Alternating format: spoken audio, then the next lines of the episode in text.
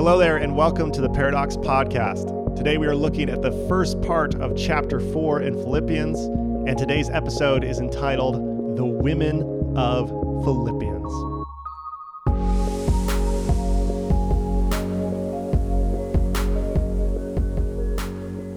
Last week we talked about the thesis statement of Paul's letter to the Philippians, and it's found in chapter 1, verse 6. Paul writes, I am confident of this, that the one who began a good work among you will bring it to completion by the day of Jesus Christ. In other words, Paul is writing from prison that he believes that life is good and is getting better. This is a statement of faith followed by a statement of hope. And when we read Paul's letter to the Philippians, we are impressed by how positive how uplifting it is. In fact, it might be the most positive book of the entire Bible. The reason this letter is so positive is because the prison system in Paul's day did not provide food for its own prisoners. Therefore, the prisoners were dependent on people outside bringing them food or sending them money so that the prisoners could purchase food. The church in Philippi heard that Paul was in jail and therefore sent money to Paul so that he could buy food. And so Philippians is a thank you letter to the congregation who remembered him while he was in prison. So we read chapter 1 and it's positive. We read chapter 2 and it's more positive. And we read chapter 3 and it's even more positive. Which brings us to chapter 4, where Paul begins to wrap up his thank you letter to the Philippians. He writes in verse 1 Therefore, my brothers and sisters, whom I love and long for, my joy and crown, stand firm in the Lord in this way, my beloved. I urge Euodia and I urge Syntyche to be of the same mind in the Lord. Yes, and I ask you also, my loyal companion, help these women, for they have struggled beside me in the work of the gospel, together with Clement and the rest of my co workers, whose names are in the book of life. Paul wraps up his letter to the Philippians by addressing two women, Euodia and Syntyche, and he asks these women to get along and come to a resolution on their problems quickly, and then cites to the rest of the Philippians that these two women have worked diligently and struggled beside me in the work of the gospel. Now, this is stunning news to me because I have been part of a church and church work for several years now. And the reason why this is stunning is because I have often heard the words of Paul about women used to oppress, belittle, and hold women's progress back. One of the biggest debates in the evangelical church today is whether or not female pastors can be ordained the same as male pastors. And almost always, when people are arguing against women's ordination, they cite the words of Paul over and over again to validate their opinion that women are inferior in the work of the gospel. And so here's Paul in Philippians with a little known passage where he addresses women and says that these women are my equals in the work of the gospel. So is Paul actually against women's ordination or women's rights or women's equality? What did Paul really feel about women and how did he view them? Did he see them as his equal or did he see them as inferior? Because when you consider who Paul is, Paul has a tremendous amount of influence within the Christian world. After all, Paul wrote 12 books of the Bible, more than any other author and just by that sheer volume alone, we can deduce that Paul has more influence in our biblical understanding of God than anyone else. So, what did Paul actually believe about women? And how did he see women in his day and age? In order to answer that question, I'd like for us to look at six different passages, all from the writings of Paul. And as we look at these six different passages, I have invited six different women to read these passages and then share their honest, heartfelt reaction to these passages. So, with that in mind, I'd like to begin with Kanda Lodge, who is an elder at Paradox, and she will be reading from the book of Romans. Um, Romans 16, 1 through 7. And it says, I commend to you our sister Phoebe, a deacon of the church at Cenchreae, so that you may welcome her in the Lord as is fitting for the saints, and help her in whatever she may require from you. For she has been a benefactor of many and of myself as well. Greet Priscilla and Aquila, who work with me in Christ Jesus and who risk their necks for my life, to whom I not only give thanks, but to all the churches of the Gentiles.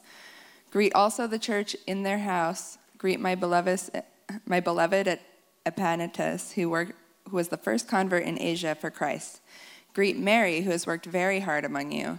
Greet Andronicus and Junia, my relatives, who were in prison with me.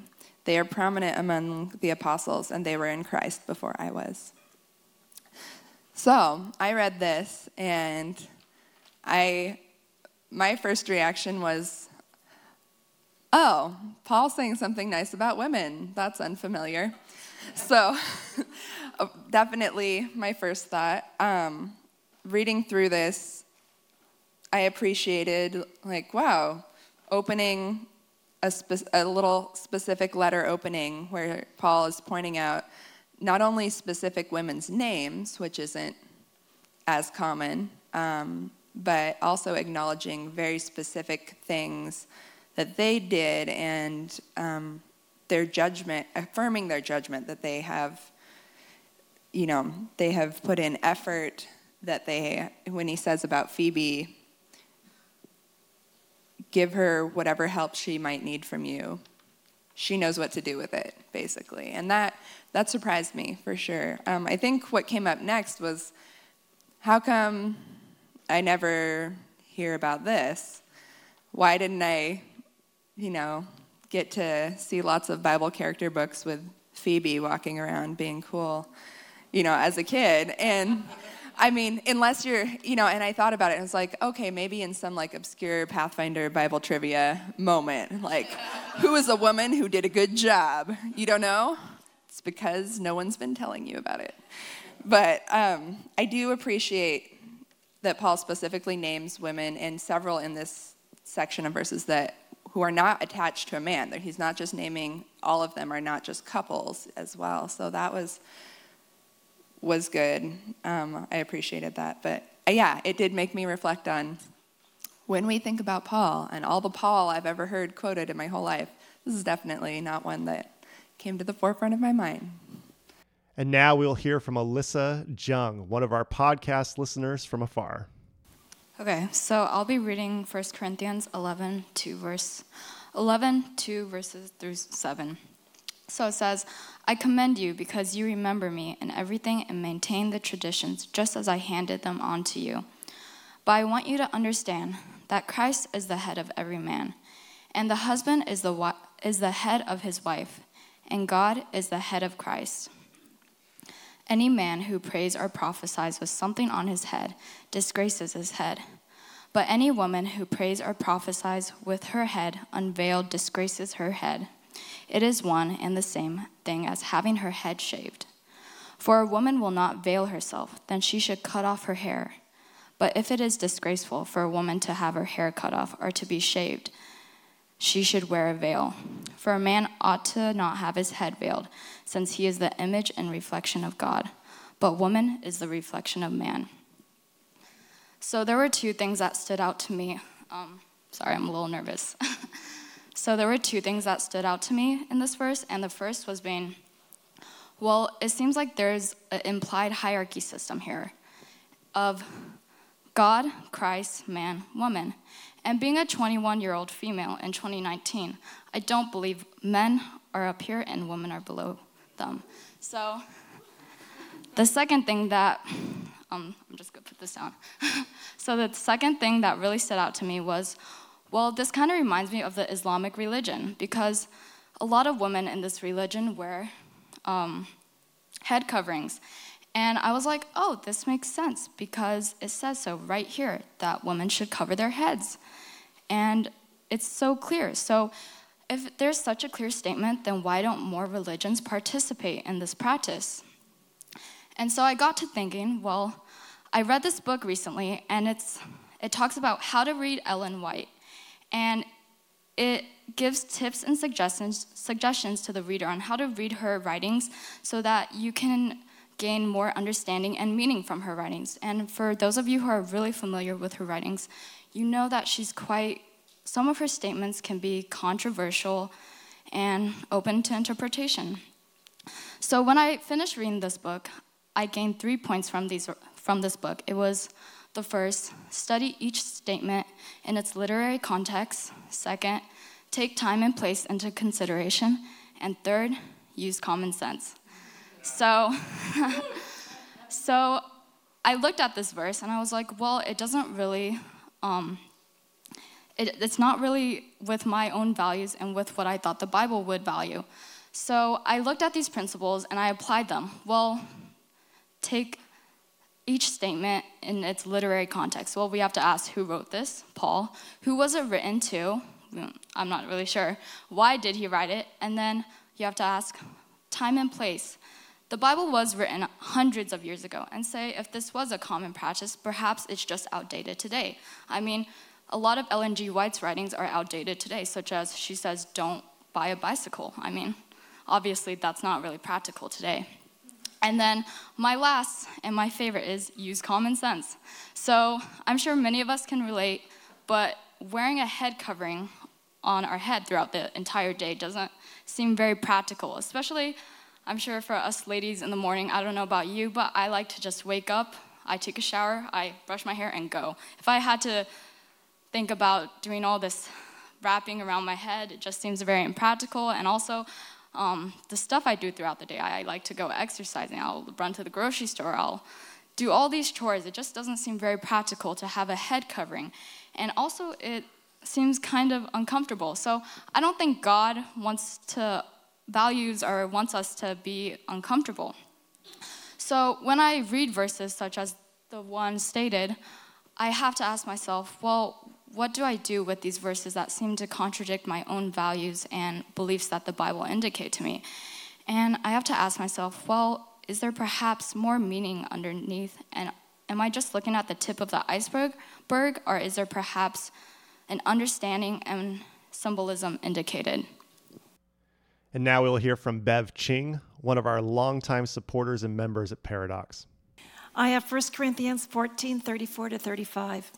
Women should be silent in the churches, for they are not permitted to speak, but they should be subordinate, as the law also says. Is there, if there is anything they desire to know, let them ask their husbands at home. For it's shameful for a woman to speak in church.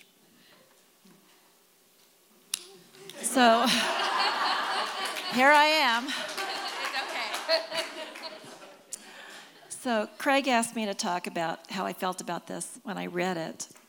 It was an immediate trigger into my past. Um, I'm older than these kids are, and we never saw a woman on the platform in church. We never allowed to speak. The father was the head of the household. You were obedient. You couldn't ask questions. There was no discussion. And that trigger has stayed with me all these years. There's a lot of things I remember you have to sit in church in a certain order, you have to be on time, all these things that make church seem very negative, everything about the religion and about Jesus. And I know that's from all of my years of experience, I know that's not exactly what he intended it to be, um, which brings on sadness and depression, and you're second guessing yourself and how you feel because you can't speak something that's inside you to share because you're not allowed.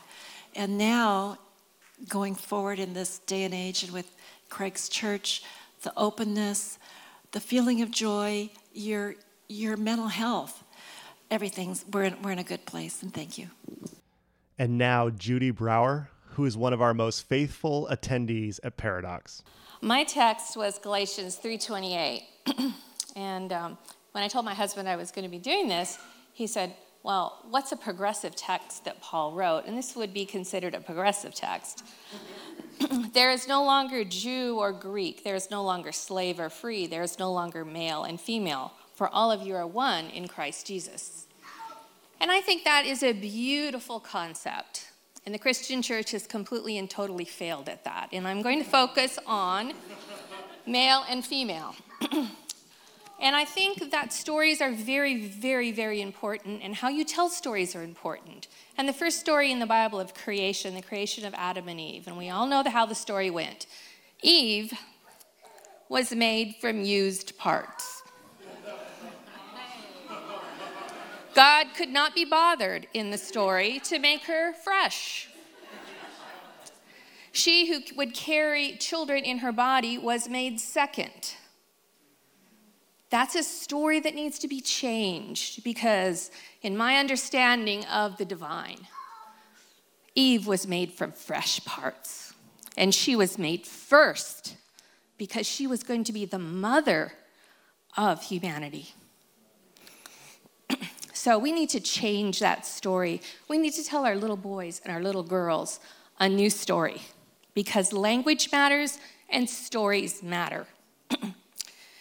In the 12th century, after Paul wrote this, 12 centuries after Paul wrote this, 60 to 100 million women were killed in witch trials.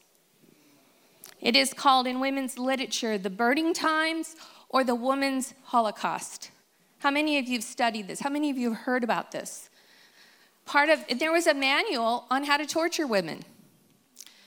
And that manual stated that rape was not torture, it was the right of the accusers. We need to change how we view women.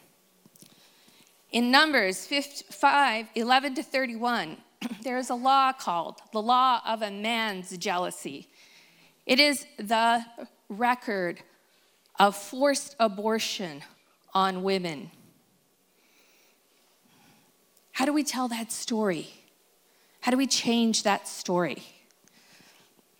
so, one day, 10 years ago, I was sitting in church, and my soul spoke to me so loudly I couldn't ignore it. And it said, If you stay here, your soul will die. So I got up and walked out. And I became a goddess worshiper. And I found the feminine divine. I found rather than a dry religion, a moist, wet religion. I stand in worship with women. I hold hands in worship with women who have dreams, they have visions, they have seen angels. And when we stand and we hold hands and we ask the divine goddess to come down within our circle, she does. Now, that is not the answer either. The divine masculine and the divine feminine need to join. And when they join in the universe, fire and sparks explode within worship services. And if we're only worshiping in the Christian church, the male God, we have a dry, a intelligent religion, but a dry religion. And if we only worship goddess with a moist, wet religion of experience, a Pentecostal experience, that's all we have. We don't have knowledge as much. So we need to change our stories. We need to look at myths and legends. We need to rewrite a new religion that where men and women are not different in Christ. We have the same divine soul within our bodies. And that's the hope that I see in churches like Paradox who are taking this difficult step to try and figure out how we do that. And I really believe that men and women Corporate worship is good, but they need to worship separately to discover who they are. Because women experience religion in their bodies, they experience their bleeding times within their bodies, they re- experience birth within their bodies, they re- experience the end of bleeding times within their bodies. How can they not experience religion within their bodies? And when we can bring those two beautiful male and female divine into worship experience, there will be an explosion of fire and feeling that the world has never seen. And now we will hear from Erica Ariza, who is a regular attendee at Paradox Church. All right, I got lucky. I got Ephesians 5 22 to 28. Um, Wives, be subject to your husbands, as you are to the Lord. For the husband is the head of the wife, just as Christ is the head of the church the body of which he is the Savior. Just as the church is subject to Christ, so also wives ought to be in everything to their husbands. Husbands, love your wives, just as Christ loved the church and gave himself up for her, in order to make her holy by cleansing her with the washing of water by the word, so as to present the church to himself in splendor, without a spot or a wrinkle or anything of the kind. Yes, so that she may be holy and without blemish. In the same way, husbands should love their wives as they do their own bodies. He who loves his wife loves himself. uh, at first, when my earliest memories of understanding this text, I, I hated it. Um, then in college, I, I took a Pauline class that was taught by a woman, and it, I hated it a little less.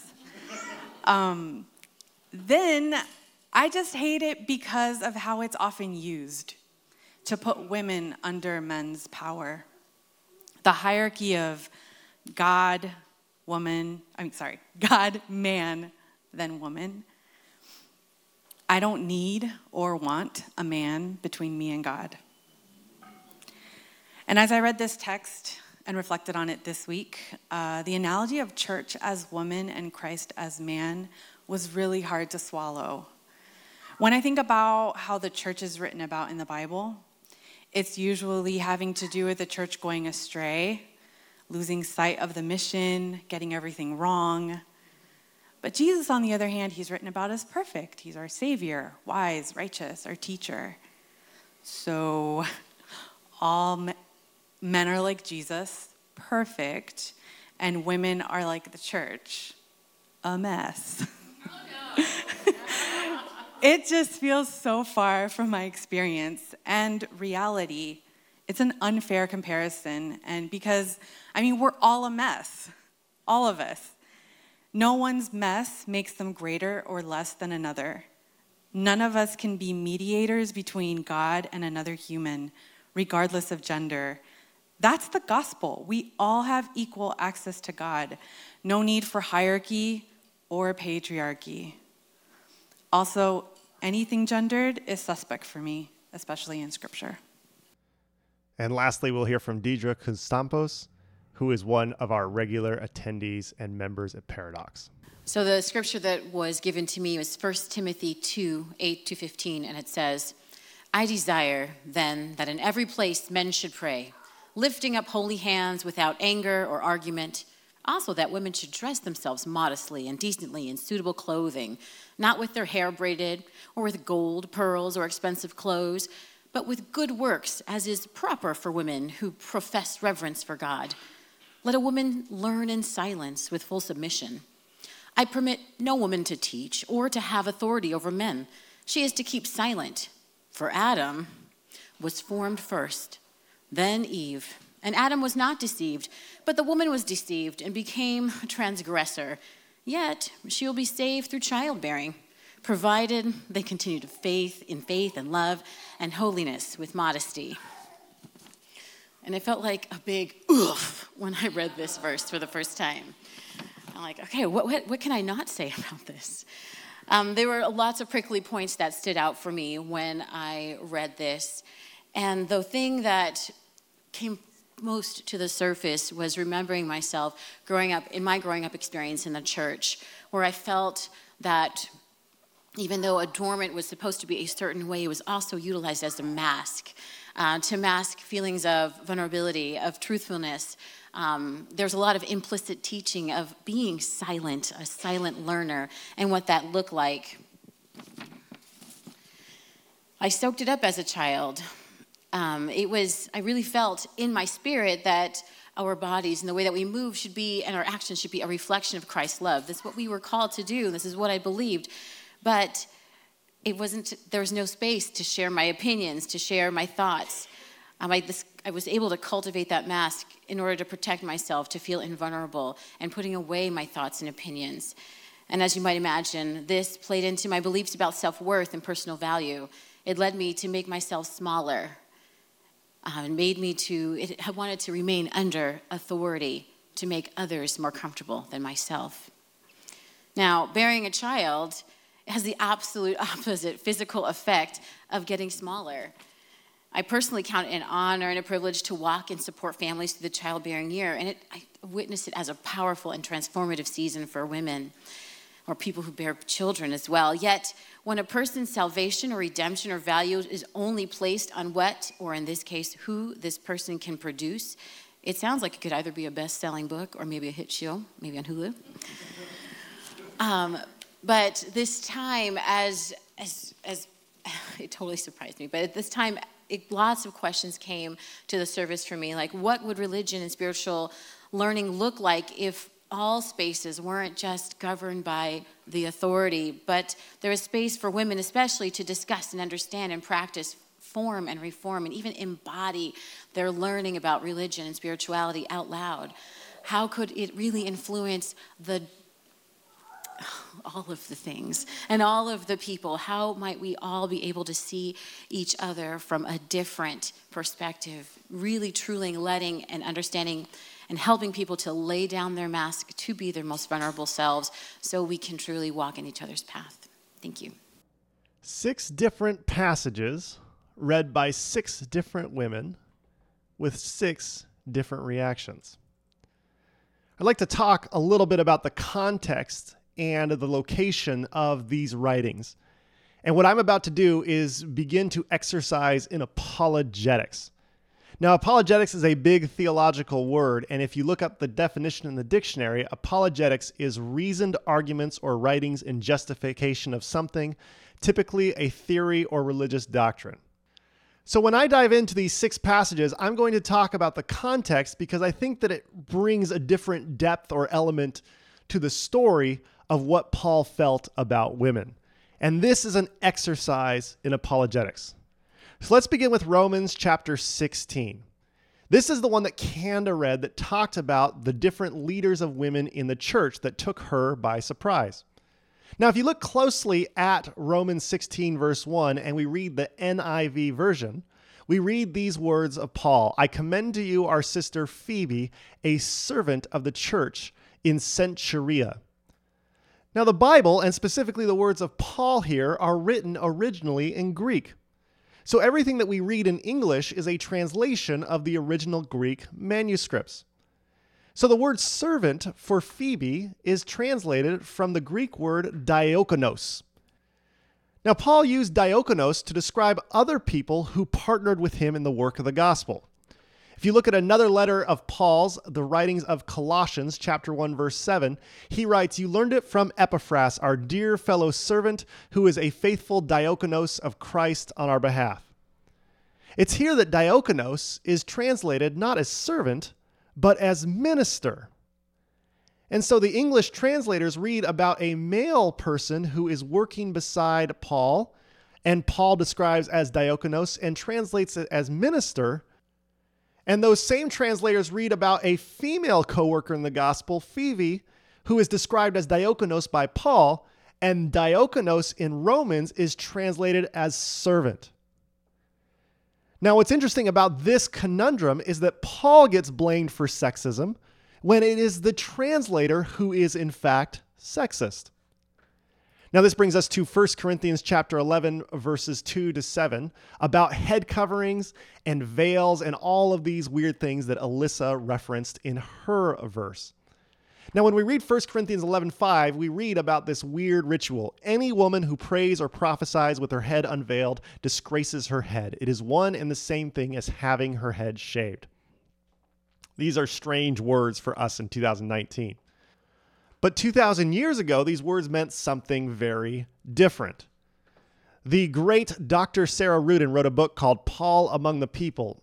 And in this book, she writes about what this verse means and how it is different than our American culture today.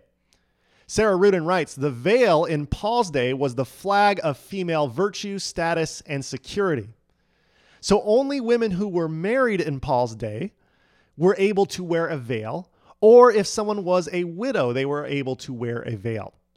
Not only that, but the veil was reserved for the economically advantaged. Therefore, if you were to have any kind of public gathering with women, what would happen is you could easily differentiate between the married rich elite from those who were poor, unmarried, and were prostitutes. So, Paul here in 1 Corinthians is talking about how every woman who prophesies, every woman who stands up and speaks, gets to wear a veil. And so, the Corinthian church is a place where every woman gets to wear the veil. And the Corinthian church is all of a sudden a place for great female equality amongst themselves. Now, this may sound like a step backwards morally to us today, and I will tell you it is. It is a giant step backwards on our moral spectrum. But for Paul's day and age, we have to remember that this was actually a step forward for equality in Paul's culture. Not only that, but Paul never intended for us to read the letter to the Corinthians. Hence the title, The Letter to the Corinthians. Paul didn't sit down and say, I'm going to write a moral code that lasts for all time. No, Paul wrote a specific letter to the Corinthian church about a specific problem and offered them a solution. And for Paul's day and age, this was a moral step forward, even though it's a moral step backwards by our day.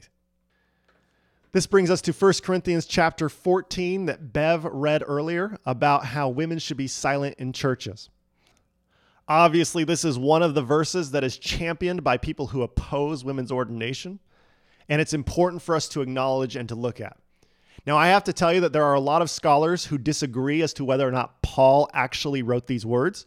And the reason for that is because in the original Greek manuscripts that we have, this passage appears in two different places depending on the manuscript you're looking at.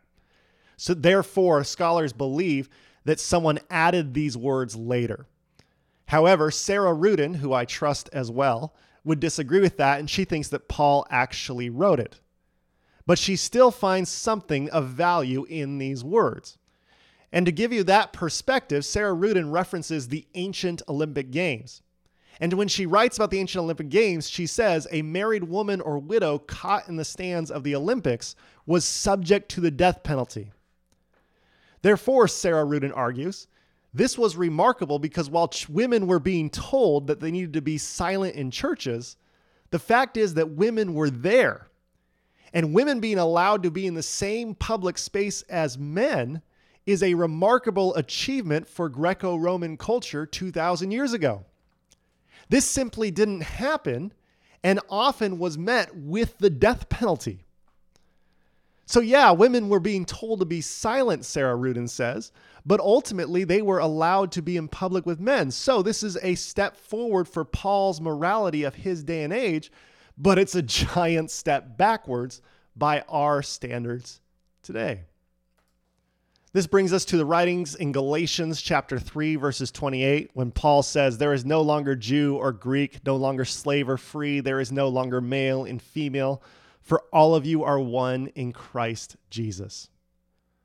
Paul had this understanding that if Jesus Christ is risen from the dead, then there is no separation over socioeconomic borders, racial borders, or gender borders. This is such a big deal that Karen Armstrong, who is quite a liberal historian, a British historian, picks up on this in her book, St. Paul, the Apostle We Love to Hate. She writes In Paul's congregations, there seem to have been roughly as many male as female leaders, since in Christ, gender equality, as well as class and ethnic equity, was mandatory. So when Karen Armstrong reads Galatians, which is one of Paul's earliest letters, the thesis statement, the point of that letter is to say that we have found equality in Christ. This is a step forward for Paul's day as well as our day. And this is one of the greatest verses in all of Scripture. Which brings us to Ephesians 5, which Erica read just a few moments ago. Ephesians 5 22, 25, and 28 read, Wives, be subject to your husbands as you are to the Lord. Husbands, love your wives, just as Christ loved the church and gave himself up for her. In the same way, husbands should love their wives as they do their own bodies. He who loves his wife loves himself. I recently read a fantastic book by Rachel Held Evans called Inspired, which came out last year. Now, in this book, Rachel Held Evans does a fantastic job of being able to place writings in historical context. She does this by telling fictitious anecdotes about what it would have been like to hear these words for the first time. So, in Inspired, she tells an anecdote about a young woman living in Greco Roman culture hearing these words from Paul. And the words from Paul begin by talking about how wives should submit to their husbands. And this young woman reacts with just kind of boredom or apathy, saying, like, yeah, yeah, we know there's all these household codes that we live with. And this is what is expected of women that we should submit to our husbands. But Paul doesn't end there because Paul then speaks to the husbands and says, Husbands, you must love your wife. Now it's here that the young woman perks up and pays attention. She thinks to herself, this is different. None of the household codes we live with speak of husbands loving their wives. She continues to think about what these words means. While some wealthy couples marry for love, most marriages are arranged, often when the girls are just children. The Roman Empire requires little from the male head of house besides allegiance to the state and control over his home. And so along comes Paul, and Paul says, actually, we're going to ask for more from the husbands. Husbands, you can't just own and keep your wife under control. You have to learn how to love your wife. So, this is once again a step forward for Paul's morality and a giant step backward by our moral standards today. Now, it's here that you may say, well, Craig, come on. come on. Shouldn't Paul just stand up and say that women are equal to men? Because this seems like a minor victory to me. To which I would respond to you, I understand that, and yes, it can be incredibly frustrating. But at the same time, you're asking Paul to be someone he is not. You're asking Paul to act like he has some moral consciousness from 2019 and understands women's rights to the best of our abilities today. Paul can't do that because Paul cannot be divorced from his culture. And so he fights for women's equality within his context and his culture. And that's what led to the words being written in the Bible that we have today. Now, if you want something better than Paul, I would encourage you to read a book of the Bible called Song of Songs, which is also known as Song of Solomon. The reason I would encourage you to read that book is because that book was most likely written by a female. And this book is most likely the only book of the Bible written by a female. And this young woman who wrote this book grew up in a culture that told her that her only purpose was to be owned by a man. Because she understood the definition of marriage to be that women are property. And so she lives in this culture where men own women. They don't see women as anything more than a piece of property to be owned. And she responds with this incredible poem that fights the patriarchy and says marriage can be so much more. In this poem, she writes these words My beloved is mine, and I am his. And she also writes, I am my beloved's, and my beloved is mine. She is light years ahead of where Paul is morally. Of course, she would be because she's been the sufferer from the system. And her words in Song of Solomon are ultimately words that still project what healthy marriage is today this idea of mutual submission anchored in love. With that in mind, we turn to our last passage written by Paul that we looked at, 1 Timothy chapter 2 verses 8 to 15.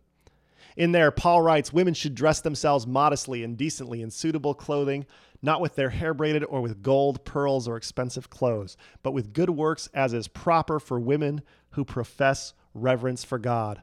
Let a woman learn in silence with full submission. I permit no woman to teach or to have authority over a man. She is to keep silent.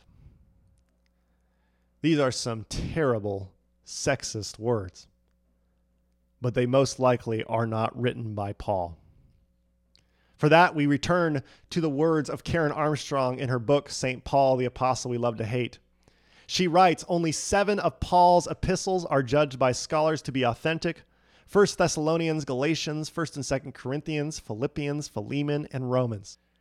She continues to write the rest Colossians, Ephesians, 2 Thessalonians, 1 and 2 Timothy, and Titus, known as the Deutero Pauline letters, were written in his name after his death, some as late as the second century. I have read or met very few scholars who believe that Paul wrote 1 Timothy. 1 Timothy has some of the most problematic theology in all of the New Testament. And while it is attributed to Paul, there is a very slim to non existent chance that he actually wrote those words. And while these words are still in the Bible, when we're asking the question, what does Paul actually believe about women? How does Paul actually see women? It's important for us to acknowledge that Timothy, 1 Timothy, was most likely not written by him, and therefore shouldn't have any weight when it comes to how we try and understand how Paul viewed and saw women in his day and age.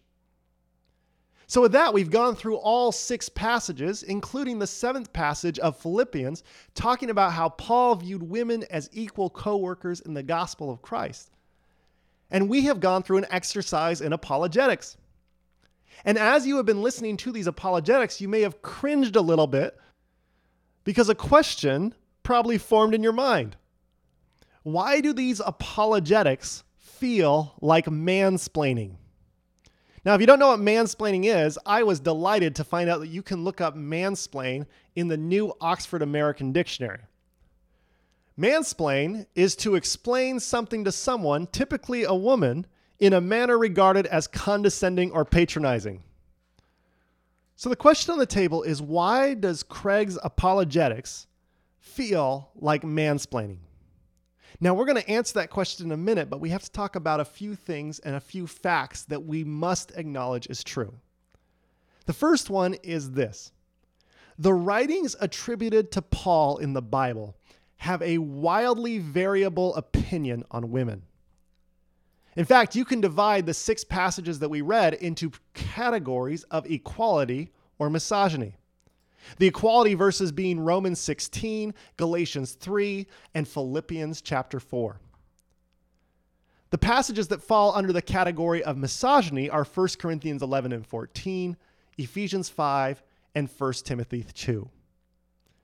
Now, it's important for us to recognize the difference and the divide between these two groups of passages. They are so vastly different that it causes a person who is reading these passages to ask a question well, which one is it? Should we treat women as people who are equal in the eyes of Christ? Or was Paul serious when he was saying actually women are inferior to men in the eyes of Christ and within the social order? What do we do when the Bible contradicts itself? Well, to answer that question, I'd like to turn to a book called The Year of Living Biblically by an author named A.J. Jacobs. Now, A.J. Jacobs is a Jew, but he is also an atheist. And in the book, The Year of Living Biblically, he talks about his Jewish heritage. He says, I'm about as Jewish as the Olive Garden is Italian, which is a fantastic way to describe oneself. So he decides that after hearing about how important the Bible is, he's going to try to live for a year as biblically as possible. So he reads through all of the Bible and writes down all of the rules and tries his best to follow all of them for one whole year. And AJ Jacobs goes for it. To give you an idea of how much he goes for it, he actually carries around a portable seat with him so as to avoid sitting on the same seat that a menstruating woman sat on prior to him. He also wears sandals and clothing that is all of the same material. He wears a prayer box around his head. He does not shave his beard as to keep the corners of his head unshaved. He does all of these things, and people give him strange looks. At one point, he comes across the commandment that says, You shall stone adulterers. And he doesn't want to kill anyone who's cheated on their spouse. So he decides he's going to carry a bag of pebbles around. And once someone confesses to him that they've cheated on their spouse, he will just throw a pebble at them, and that will keep the law. It's a fantastic book. And after a year of trying to live as biblically as possible, he wraps up his book by saying these words. There's a phrase called cafeteria Christianity, and it's a derisive term used by fundamentalist Christians to describe moderate Christians. The idea is that the moderates just pick and choose the parts of the Bible they want to follow. They take a nice helping of mercy and compassion, but the ban on homosexuality, well, the moderates leave that on the countertop. He then goes on to say, The year of living biblically showed me beyond a doubt that everyone practices cafeteria religion. In other words, we all pick and choose with our religion, don't we? Now, I was told as I was growing up that picking and choosing was a sin. But what I found out later is that we all pick and choose. It is impossible to follow every biblical command. And I have met people who have tried, but they would even admit to me that they have fallen short of keeping every law in the Bible. We all pick and choose. I have found that it is not a sin to pick and choose. Rather, the sin comes from not admitting that we all pick and choose. When someone stands up and says, Well, I don't pick and choose with my religion, my only response is, Yes, you do. Yes, you do, because we all pick and choose. Now, this is fundamental to trying to understand our question and our answer as to why apologetics feel like mansplaining. Because when we consider the church and what the church throughout all of church history has represented, the church has picked and has chosen. And when you look at the writings of Paul and the fact that some have fallen under the category of misogyny, and the other writings of Paul have fallen under the categories of equality, what happens is we recognize that the church has picked, has chosen, and the church continually picked misogyny. The church repeatedly chose sexism. And so when we look at these six verses and I rush in with apologetics and answers and why Paul was writing for his context and all these things, it feels like mansplaining because it ignores the overwhelming amount of picking and choosing the church has done to oppress, belittle, hold down, and tell women they are less than men. So we could spend all kinds of days talking about what Paul originally meant and how Paul wasn't that bad of guy, and we can rush to defend his reputation. But if it ignores the pain and the suffering the church has caused in Paul's name, well, then it feels like mansplaining. My brothers and sisters, we have to acknowledge the pain that the church has caused toward women with the words of Paul. In other words, the church needs less apologetics and more apologies. And to all my sisters who are listening to this podcast, as a representative of the church, may I offer these words to you. I'm sorry. The church has ignored the words of women's equality in the Bible. And instead, we picked and we chose the words of misogyny. I'm sorry that we don't ordain women in the universal church.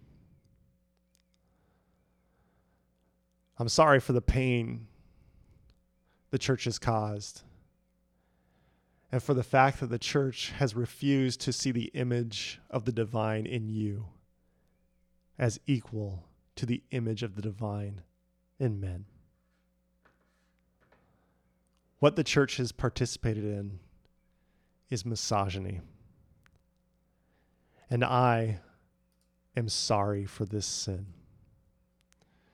The church must change. As Karen Armstrong wrote, in Christ, gender equality as well as class and ethnic equity is mandatory. And when you consider those words and what Paul was writing in Galatians chapter 3, we have this idea that once we get to heaven, sexism and misogyny will finally be solved. And because we have this idea, people often view gender equality as an ancillary or extracurricular activity of the gospel rather than the gospel itself. But Jesus believed with all of his being that we could work toward heaven on earth right now. And if we take Jesus seriously in that endeavor, then what that means is that gender equality is the gospel. This is not an extra thing that we do, this is the thing. And anytime anyone, regardless of their religion, works toward the equality of all genders, well, then they are working toward the kingdom of God. Gender equality is the gospel.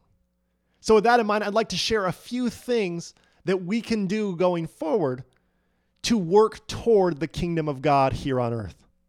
Because gender equality is the gospel, we must ordain women. And while you may look at Paradox and say, well, Paradox has said that they ordain women and they ordain men as equals, what I would say to you is ordaining women begins when men are willing to listen to women speak and read books written by women. So, to my brothers, I have a question I would like to ask you. How do you give women and the female voice authority in your life? Because gender equality is the gospel, we must talk about abortion. Now, I'm not sure if you're aware of this, but every pregnancy in the world involves a female body. You cannot divorce a pregnancy from the female body. Therefore, whenever we talk about abortion, we also must talk about how it impacts the female body. And women understand the female body much better than men, and I will cite all of world history for that. The reason I bring this up is because abortion always involves a female body, and we may have very different opinions on abortion and what it means and when it's okay and when it's not. But one thing I think we can all agree on is that women are the authority on the morality of abortion. Women should be in positions of power where they can make decisions as to when abortion is moral and when it is immoral, because there are cases where abortion is reprehensible and there are cases where abortion is necessary. Women are the authority on the morality of abortion. To my Christian brothers out there, stand down allow women to decide what is okay and not okay with this practice because every pregnancy involves a female body. Women are the authority on the morality of abortion. Because gender equality is the gospel, we must talk about purity culture. Purity culture is championed by American evangelical Christianity. And what we have found over the past several decades is that purity is misogyny. If you don't believe me, think for a minute about all of the names that we use to describe a woman who has had multiple sexual partners. Society uses words like slut, whore, and even promiscuous, which I've never heard used to describe a man. Conversely, think of the names that society uses to describe men who have multiple sexual partners pimp, player, or even Mac Daddy, which I believe is straight from 2002. Purity culture is misogyny because it always places the emphasis on the woman's sexual history being tied to her worth. We must leave this behind. And instead, we have to change our words and our understanding of what is moral from a Christian standpoint in terms of sexuality to something else. The church must discard our purity culture and replace it with a culture of consent. Because while purity is misogyny, consent is equality. And the Christian church should be the best place to talk about and teach about and learn about consent and what it means and why it's important and how it's rooted in the very fabric of divine love. Consent is equality. And lastly, because gender equality is the gospel, we must speak about birth control. Without a doubt, the biggest opponent to access for birth control for all Americans is the Christian church. The church classically opposes birth control based around two passages in Genesis. The first is God's first commandment to humanity, which is to be fruitful and multiply. And the second is a much lesser known story revolving around a man named Onan. In Genesis, we read that Onan was required by God to impregnate his brother's widow. So Onan decides that he will have sex with his brother's widow. He is having sex with her, and right before he climaxes, he pulls out and spills his seed on the ground. This makes God so angry that God kills Onan immediately. And how the Christian church interprets this today is that sex is never to be for pleasure, but only for procreation. Therefore, birth control is a sin in God's eyes and should not be provided by Christian health providers or Christian health insurance companies. But who suffers the most from this decision? It is unquestionably women. Because I'm sure that you know this, but after conception, the woman goes through a lot more changes than her male partner. And what studies have shown again and again and again is that birth control is tied directly to a woman's economic independence. And when women have economic independence, they have power over their own lives and future.